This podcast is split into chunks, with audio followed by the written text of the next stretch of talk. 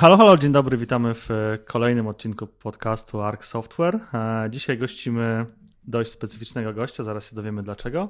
Jest to Iwan Kochut, cześć, dzień dobry. Cześć. Iwan pracuje w projekcie Laminar e, od całkiem niedawna. Powiedz, pamiętasz kiedy, kiedy zatrudniłeś się u nas? Trzy miesiące temu. Pracuję tu od 2 maja. To, to całkiem niedawno, ale tutaj e, myślę, że wielu słuchaczy też zastanawia twoje imię i nazwisko. Powiedz mi, jak wyglądają twoje, twoja przeszłość, twoje pochodzenie, skąd się u nas wziąłeś? Pochodzę z Ukrainy, jestem e, ze stolicy, z dużego miasta Kijowa. Przyjechałem tu zaraz po zakończeniu. E, w Polsce to jest liceum, u nas nie ma takiego rozdzielenia na szkołę, gimnazjum i liceum.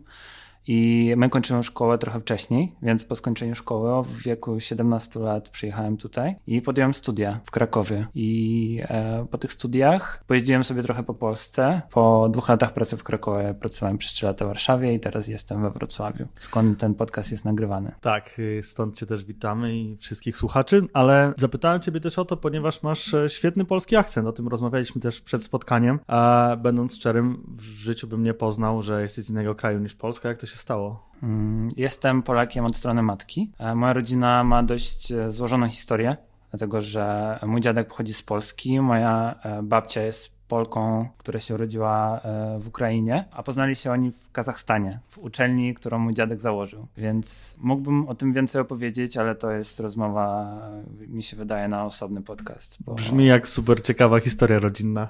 Tak, jest dość ciekawa.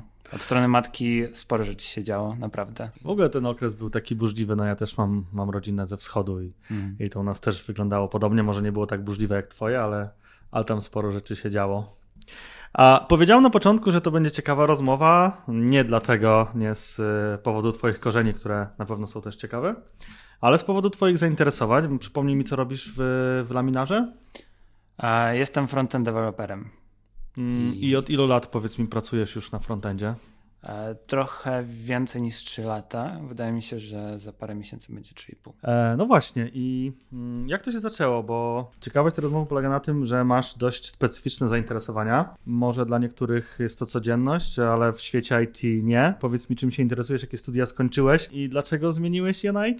Okej. Okay. E, jestem po studiach dyplomacyjnych mianowicie studiowałem bezpieczeństwo międzynarodowe, ale po skończeniu licencjatu e, doszedłem do wniosku, że nie chciałbym tracić kolejne dwa lata na akademię, e, ze względu na to, że nie mogłem wtedy aplikować do, na uniwersytety inne niż polskie. Chciałem studiować w Belgii, lub w Niderlandach i niestety e, w tym momencie życia e, to było niemożliwe. Więc postanowiłem, że e, będę chciał podjąć pracę, ale nie do końca wiedziałem jaką, więc najpierw szukałem pracy jakby w swojej dziedzinie, ale to jest dość trudne, dlatego że w dyplomacji, po dyplomacji jesteś w stanie podjąć pracę tylko po magisterce, i ta magisterka powinna być tak naprawdę robiąca wrażenie. Musisz mieć dość dobre, dość dobrze rozbudowane CV akademickie wszystkie twoje prace, które pisałeś lub, e, nie wiem, prezentowałeś, powinny naprawdę robić wrażenie i powinny też robić różnicę dla ludzi, którzy są w tym. Jesteś w stanie podać jakiś przykład? Bo e, to brzmi tak, jakby te studia się bardzo różniły od e, studiów innego typu.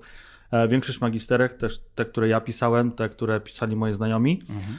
Nie wnosiły zbyt wiele, że tak powiem, do uczelni, dla społeczeństwa i mało odróżniały się od e, tego, co robili moi inni znajomi, czy znajomi w przeszłości. Powiedz mi w takim razie jakiś przykład, czym, czym możesz się wyróżnić, co można wnieść jeszcze więcej i czym musi charakteryzować się Twoja praca? Hmm.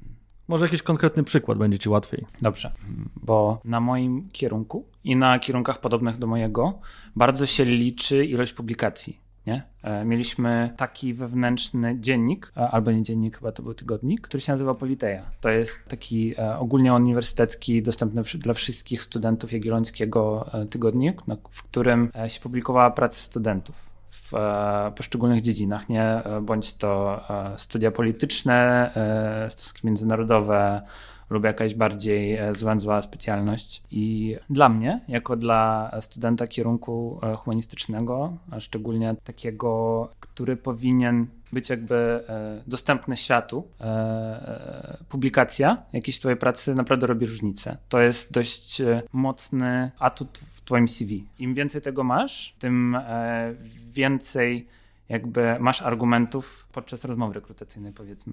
Dlatego, Rozumiem. że nawiązując do tematu, prace, które możesz podjąć po e, skończeniu takiego kierunku, to jest praca w think tanku albo jakiejś organizacji państwowej, albo międzyrządowej, czyli takiej internacjonalnej, albo pozarządowej. I e, te organizacje nie, nie biorą ludzi z ulicy, tylko biorą ludzi z naprawdę rozbudowanym CV akademickim.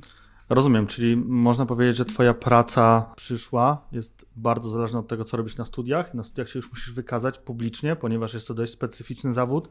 Jest to też chyba służba publiczna, z tego co wiem, czy się mylę? Może być też służbą publiczną. E, no właśnie, i przejdźmy tutaj do tej części mm, drugiej, jak wygląda praca takiego dyplomaty, bo a, mi się ona bardzo często kojarzyła z placówkami dyplomatycznymi lub z drugiej strony z bycia po prostu szpiegiem, tak? Czy nie jarało ciebie to nigdy, czy ciebie to nigdy nie interesowało, bo wiąże się to e, z wyjazdami na pewno, ze zwiedzaniem świata, to też się wiąże z tym, że e, nie robisz tego za swoje pieniądze, to jest część twojej pracy, mhm. co jest bardzo ciekawe. A, kolejna rzecz, właśnie szpieg, może trudniejsza praca i bardziej wymagająca i na pewno nie pozwala ci być takim człowiekiem, jakim chcesz być? Czy nigdy cię to tak mocno nie interesowało, żeby w tym pozostać? Wydaje mi się, że praca szpiega jest dość mocno romantyzowana, tak samo jak praca hakera w IT. E, I wydaje mi się, że to nie są tylko e, jakieś e, fabuły z, nie wiem, Mosta Szpiegu albo robot, Mistera Robota. I nie mnie tak to nigdy, bo to robi różnicę tylko dla ludzi, którzy cię zatrudniają. Jeśli pracujesz na przykład dla jakiejś organizacji pozarządowej, to musisz, to możesz zrobić e, różnicę dla dużo większej ilości osób. Jeśli na przykład pracujesz dla jakiejś instytucji unijnej, możesz zrobić różnicę dla kraju, jeśli na przykład pracujesz w Europejskim Banku. Tak. I moim zdaniem e, taka praca się liczy. I liczy się też praca, e, jak wspomniałem, jest coś takiego jak think tank, Czyli to jest e, jakby taka aglomeracja ludzi, którzy siadają sobie do stołu i wypracują jakieś teorie polityczne, albo jakąś swoją wizję, albo jakąś swoją szkołę myślenia. I e, te organizacje są finansowane przez tak samo organizacje pozarządowe albo jakieś, albo jakieś rządy. I w tym, jak nasz świat jest pobudowany, te think tanki się bardzo liczą, dlatego że państwa, które są na przykład mniej bogate, niż e, te państwa, które finansują te think tanki, właśnie patrzą na, e, na to, co się tam produkuje i próbują to jakoś zaaplikować u siebie. To jest chyba bardzo niewidoczna działka dla normalnego człowieka. Mało ludzi chyba o tym wie, że takie coś istnieje. E, I to jest jeden z zawodów, które możesz wykonywać po swoich studiach, które ukończyłeś, tak? Z takich ciekawych mówiliśmy o szpiegach, mówiliśmy o placówkach, mówiliśmy o think tankach. Czy jeszcze dwa, trzy takie zawody, takie miejsca mógłbyś wymienić, które możesz wykonywać po swoich studiach? Jasne. Ambasady, konsulaty, państwa, z którego pochodzisz, albo państwa, e, obywatelem którego jesteś, tak? dlatego że są ludzie, którzy mają obywatelstwa wielu krajów. Ja jestem jedną z tych osób. Można pracować również dla po prostu państwa. Tak? Można być dyplomatą, ale pracować w ministerstwie. Tak? pracując w ministerstwie, definiujesz, co powie ambasador w poszczególnym kraju, ale mimo to jakby jesteś u siebie w domu. Czy jest taka działka w dyplomacji, która dla takich studentów jest najbardziej pożądana, o której oni marzą przez całe studia? Nie wiem, na przykład w informatyce możemy powiedzieć, że jest to senior software developer lub team leader zespołu mm, lub kilka innych e, jeszcze, jeszcze rzeczy, ale czy, czy jest taki, o czym marzą studenci dyplomacji? Czy oni chcą być szpiegami, czy chcą być na placówkach, czy chcą pracować w think tankach? Idealny zawód takiej osoby? To jest, e, mi się wydaje, bardzo indywidualna kwestia, dlatego że można ukończyć ten kierunek i na przykład napisać książkę, albo można mieć ambicję taką, że podejmujesz się e, na te studia, żeby zostać politykiem we własnym kraju. Dlatego, że ukończąc stosunki międzynarodowe, to ma taką samą wagę jak na przykład studia polityczne albo, e, nie wiem, prawo na przykład. Tak? Kończąc prawo, możesz zostać albo prawnikiem, albo politykiem. Kończąc e, stosunki międzynarodowe, możesz zostać albo politykiem, albo dyplomatą. No właśnie, z dyplomacją, jak powiedzieliśmy, wiąże się wiele ciekawych zawodów. Jest to kierunek ściśle humanistyczny powiązany z prawem, z politologią, z pracą dla, często dla rządu. Mhm. Więc co się stało, że jesteś po drugiej stronie barykady, że tak powiem, że jesteś po stronie e, niehumanistycznej, a bardziej ścisłej, że jesteś w IT? Jak to się stało, że e, zmieniłeś swoją ścieżkę? No i czy było warto, czy ci się podoba? Potem jak ukończyłem studia, nie chciało mi się robić magisterki e, również w Polsce, bo do tej pory mam z tyłu głowy że chciałbym ukończyć e, jakby jakiś podobny kierunek, żeby jakby być w pełni wykształconym, dlatego że ja jestem po licencjacie, a w tej całej branży to nie robi dużo różnicy, tak? To jest dopiero początek. Chciało mi się e, przestać się angażować w e, rzeczy akademickie i zacząć jakby zarządzać i zarządzić najpierw swoim życiem. Więc podjąłem pracę i najpierw pracowałem w finansach, Później pracowałem w kontencie i akurat pracując w kontencie zacząłem się zapoznawać z e, na przykład narzędziami Google'a, które używają języka programowania, który jest bardzo zbliżony do JavaScriptu. I e, zaczęło mi się to podobać po prostu. Więc postanowiłem, że samodzielnie próbując się nauczyć tego, nie wyrobię się za szybko, więc postanowiłem, że porzucę pracę i pójdę na bootcampa, żeby podbudować sobie CV również, dlatego że bootcamp to jest coś, co można pisać sobie w CV, a nie na przykład, nie wiem, studiowanie w domu. No i się udało. Po tym bootcampie zdobyłeś swoją pierwszą pracę mhm. i twoją specjalizacją, z tego co wiem, są urządzenia do odtwarzania wideo, tak? Tak, tak. Czyli dlatego... zajmujesz się generalnie streamingiem wideo na frontendzie. Tak jest. Jest to dość e, specyficzna, specyficzna działka. I powiedz mi jeszcze, bo ja uważam, że studia dyplomatyczne są bardzo ciekawe, zresztą IT też jest ciekawe. Mhm. Co takie studia i dyplomatyczne, to czego się tam nauczyłeś, e, dają ci w, w IT, w twojej codziennej pracy, gdzie te branże wydają się bardzo mało ze sobą powiązane, mhm. ale dyplomacja wydaje się dziedziną, która wpływa na każdy aspekt twojego życia tak naprawdę. I, I teraz, co, I teraz co konkretnie, jakie konkretnie umiejętności, cechy może pomagają ci w twojej aktualnej pracy? Zacznę od tego, że wydaje mi się, że studia humanistyczne dają ci olbrzymią ilość soft skillsów, dlatego że studiując na kierunku na przykład takim jak mój, pozbawiłem się introwertyzmu w pewnych sytuacjach, uzyskałem umiejętność zarządzania konfliktami, których nie jestem częścią. Jestem stroną zainteresowaną, ale jakby nie jestem stroną, która, która powoduje e, zderzenie. Nauczyło mnie to również myślenia krytycznego, dlatego że e, w dyplomacji albo jakimś innym kierunku humanistycznym i istnieje taki klub debatowy, powiedzmy, tak? Studiując coś takiego jak dyplomacja, musisz to mieć. Musisz to mieć, bo w pewnym momencie znajdziesz się na przykład e, przy stole z, jakimś, e, z jakąś bardzo poważną osobą i będziecie dyskutować o jakichś rzeczach i uczyliśmy się krytycznego myślenia po to, żeby nadawać wagę własnym argumentom. I to mi się przełożyło nie tylko na pracę, ale też na własne życie. Na przykład e, podczas oglądania filmików na YouTube e, czasami mam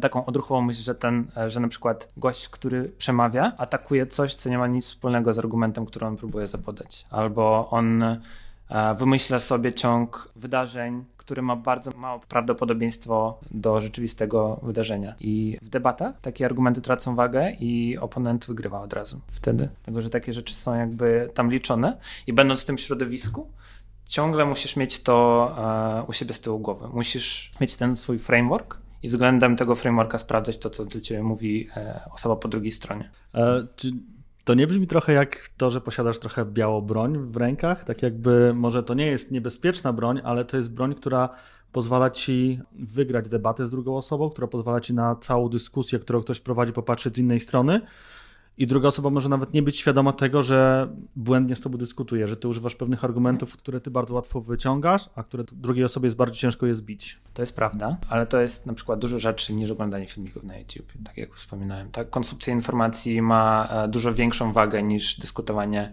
tematów z inną osobą, dlatego że jeśli informacje się konsumuje w odpowiedni sposób, to do takich debat w ogóle może nie dojść, tak? Do takiego argumentowania i do takiego polemizowania rzeczy. no tak, rozmawialiśmy teraz o takim wykorzystaniu Twoich umiejętności, a powiedz mi, czy po takich studiach masz jakieś, że tak powiem, supermoce? Masz takie rzeczy, które już część wymieniłeś, na przykład to, że jesteś bardzo mocny w debatach, e, w mhm. dyskusjach, że wiesz na pewno o wiele więcej niż e, inny zwykły człowiek, który z Tobą dyskutuje, ale czy masz jakieś supermoce, które mówiąc w cudzysłowie można się ich bać, albo które na co dzień wykorzystujesz, których no, większość osób nie posiada? E, przede wszystkim nie chciałbym, żeby supermoc to było coś, czego warto by było się bać.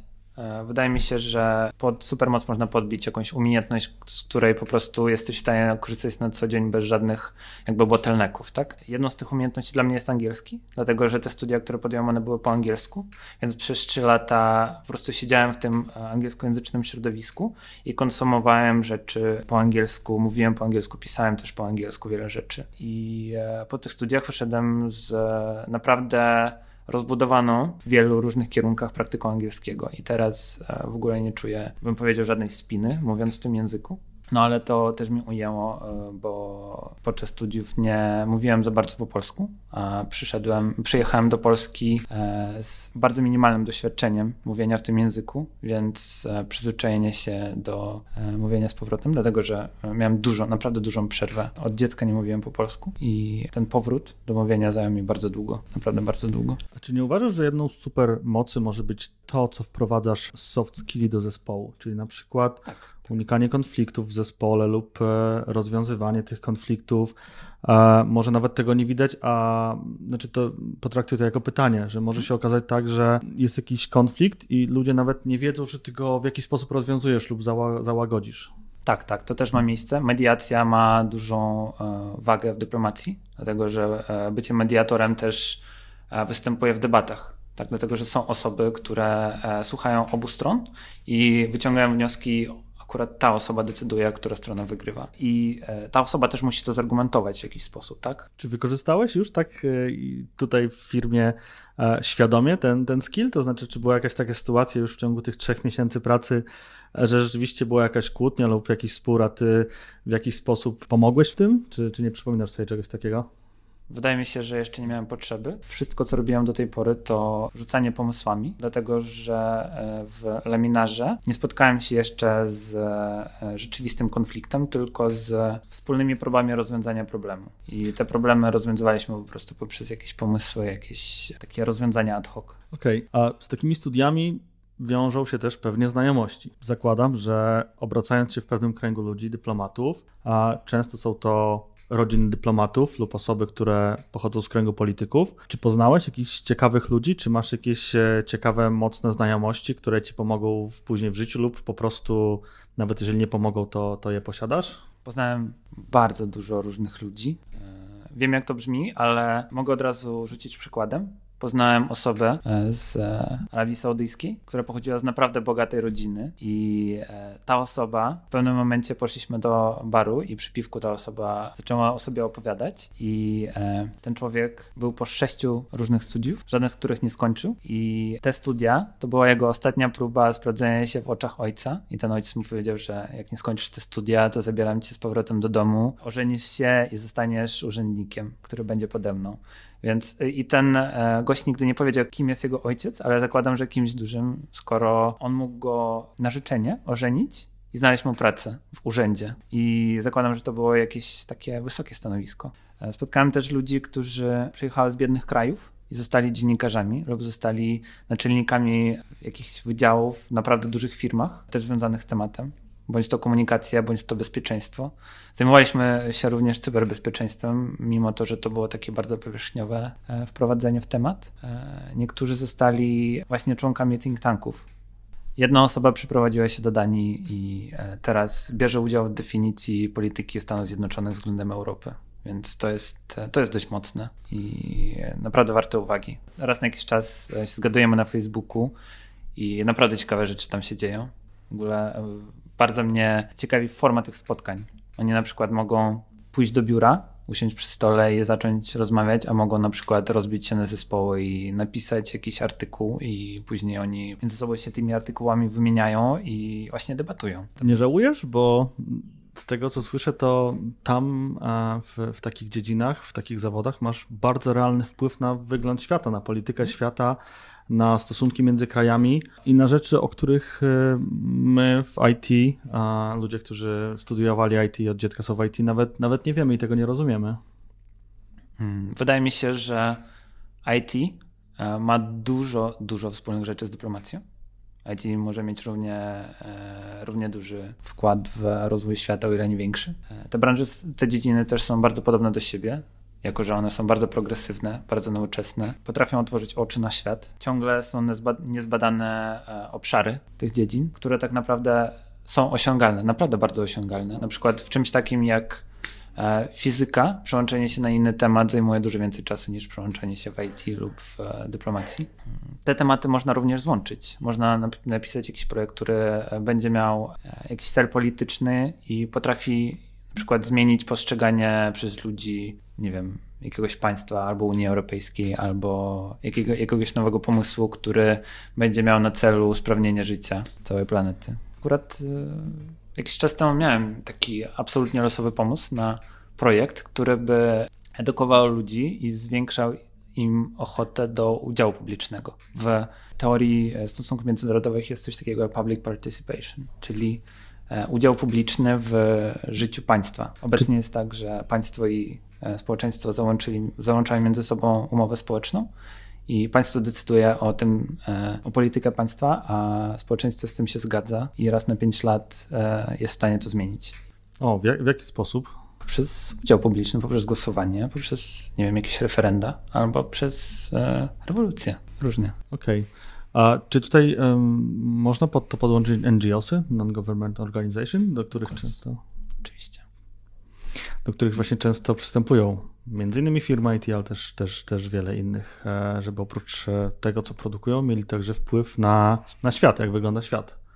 Dokładnie tak. E, dlatego że zasięg tych organizacji międzynarodowych, międzyrządowych i pozarządowych zwiększa właśnie IT. Właśnie IT sprawia, że e, te organizacje są dostępne w każdym e, miejscu na świecie. Nawet jako Arc Software brali, braliśmy, e, braliśmy albo zaczęliśmy brać udział w Tech to the Rescue. Jest taka organizacja, która pomaga e, w jakichś problemach świata poprzez technologię. E, na przykład jak był kryzys wojenny, to e, wiem, że Tech to Rescue zbudowało aplikację, która pomagała uchodźcom w rejestracji. Nie pamiętam dokładnie, e, jak to wyglądało, ale, ale firmy IT e, bezpłatnie lub częściowo bezpłatnie produkowały tego typu software. Ale jeszcze zauważyłem jedną rzecz, że oprócz tego, co powiedziałeś, jesteś chyba pierwszą osobą, która nie denerwuje się przed mikrofonem. Myślę, że to też wpływ miało na to twoje studia.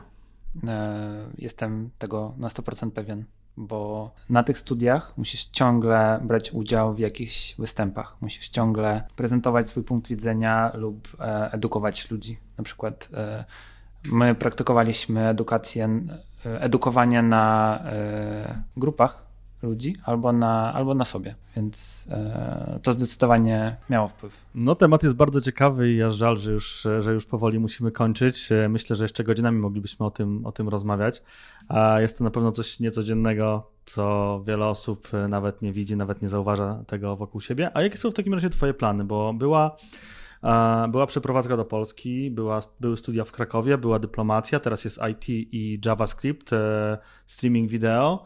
Mhm. może to będzie takie dość popularne pytanie i często zadawane ale na, na rozmowach, ale jak siebie widzisz za 5 lat?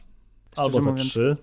Szczerze mówiąc, nie myślałem o tym. Przyprowadziłem się do Wrocławia 3 miesiące temu i zamierzam tu chwilę spędzić, ale kto wie, jak się losy trafią. Ja jestem dość impulsywną osobą. E, na przykład pomysł przeprowadzki do Warszawy podjąłem dosłownie idąc do toalety, bo po prostu miałem, miałem przestrzeń w głowie na to, więc o tym pomyślałem i podjąłem decyzję po prostu. E, więc naprawdę nie wiem. Jestem naprawdę impulsywny i pewnie dlatego nie jestem dyplomatą.